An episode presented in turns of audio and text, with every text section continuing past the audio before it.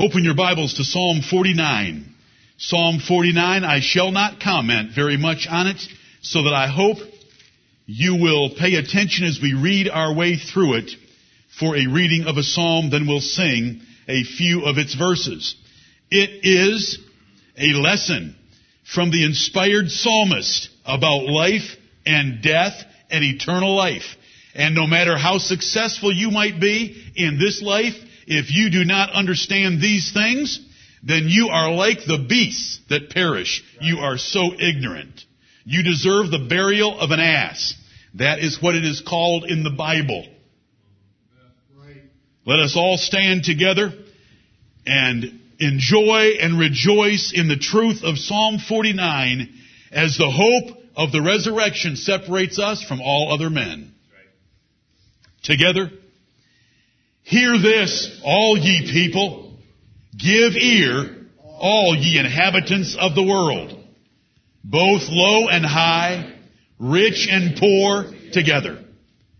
My mouth shall speak of wisdom, and the meditation of my heart shall be of understanding. I will incline mine ear to a parable. I will open my dark saying upon the harp. Wherefore should I fear in the days of evil, when the iniquity of my heels shall compass me about? They that trust in their wealth and boast themselves in the multitude of their riches, none of them can by any means redeem his brother, nor give to God a ransom for him. For the redemption of their soul is precious, and it ceaseth forever, that he should still live forever, and not see corruption. For he seeth that wise men die, likewise the fool and the brutish person perish, and leave their wealth to others. Their inward thought is that their houses shall continue forever, and their dwelling places to all generations. They call their lands after their own names. Nevertheless, man being in honor abideth not. He is like the beasts that perish. This their way is their folly. Yet their posterity approve their sayings. Selah. Like sheep they are laid in the grave. Death shall feed on them. And the upright shall have dominion over them in the morning. And their beauty shall consume in the grave from their dwelling. But God will redeem my soul from the power of the grave. For he shall receive me. Selah. Be not thou afraid when one is made rich, when the glory of his house is increased.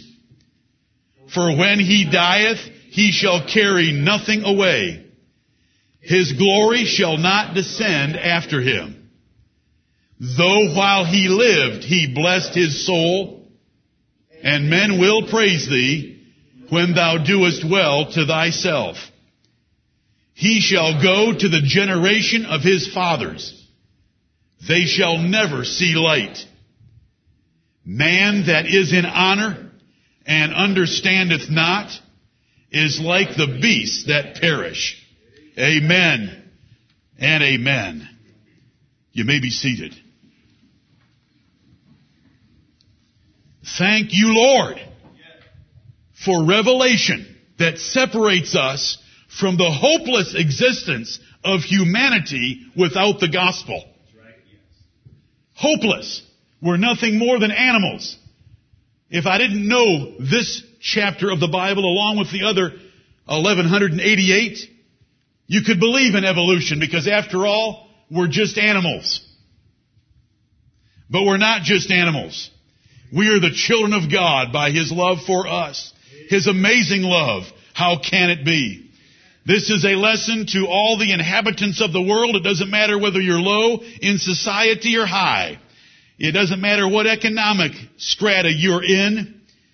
The rich and poor together need to hear this because they all die the same way. The Lord is the maker of them all. David said, my mouth is going to declare some wisdom. And the meditation of my heart will be of understanding. And what we read in the verses that follow is wisdom and understanding about life, death, and deliverance from death. Death feeds on some and they never see light. Death to others is merely sleeping and they shall be received into glory. Look at the fourth verse.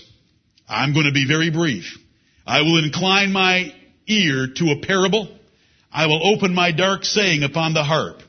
God was communicating to David a parable and he was going to open his dark saying and make it musical because David was a musician and I believe it's in the fifth verse primarily.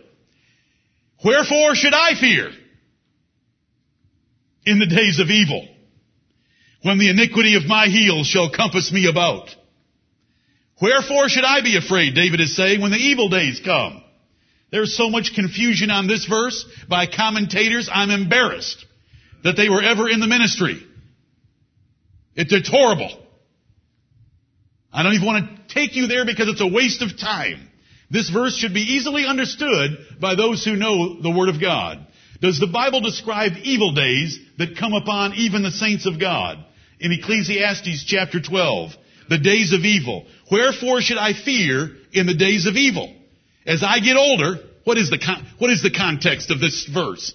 Is the context of this verse physical death and the resurrection? Yes. Then that tells us what the fifth verse is about. Wherefore should I fear? In the days of evil.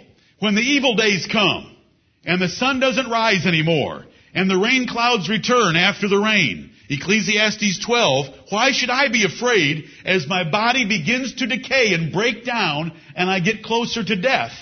Why should I be afraid when the iniquity of my heels compasses me about? When the sins of my life, my feet carried me into sins. I walked in the way of sin at times in my life, and that is why my body must die, because the heels of my body, the feet of my body, carried my body into sin, and my body has to die. But when those iniquities compass me about, and they're taking their toll of my body, and the evil days have arrived, I don't need to be afraid. Why should I be afraid? Even though we know we've sinned, even though we know our body is corrupting because of sin, even though we know they are evil days because the Bible says they are evil days, they're not your golden years.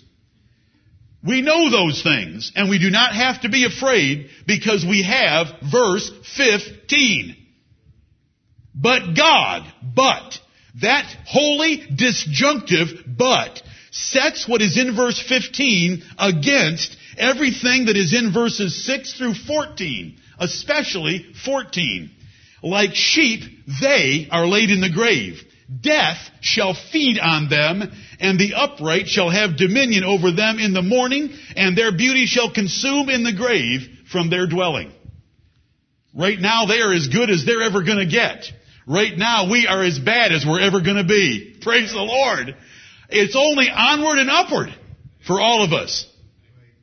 Verse 15, but we are not like those in verses 6 through 14. None of them can by any means redeem their brother in verse 7 because the redemption of souls is precious. Verse 8. None of them can live forever. Verse 9. But God will redeem my soul from the power of the grave for he shall receive me. Selah. That is the answer to the parable and the dark saying of verse 5. When the evil days come, and the consequences of sin are consuming our body, there is no reason to be afraid because God will receive us. He loves us with an everlasting love and nothing, nothing can separate us from the love of God, neither life nor death. Praise God. That is the Word of God and that's what we need to believe and that's what we need to rejoice in. It's time for the saints of God to rejoice. In verse 15, in comparison to verse 5 as God delivers us from those evil days, from the power of the grave through Jesus Christ our Lord, and He shall receive me. The psalmist made this very personal. We can speak of it in general terms, or we can lay hold of it for ourselves individually, like the psalmist did.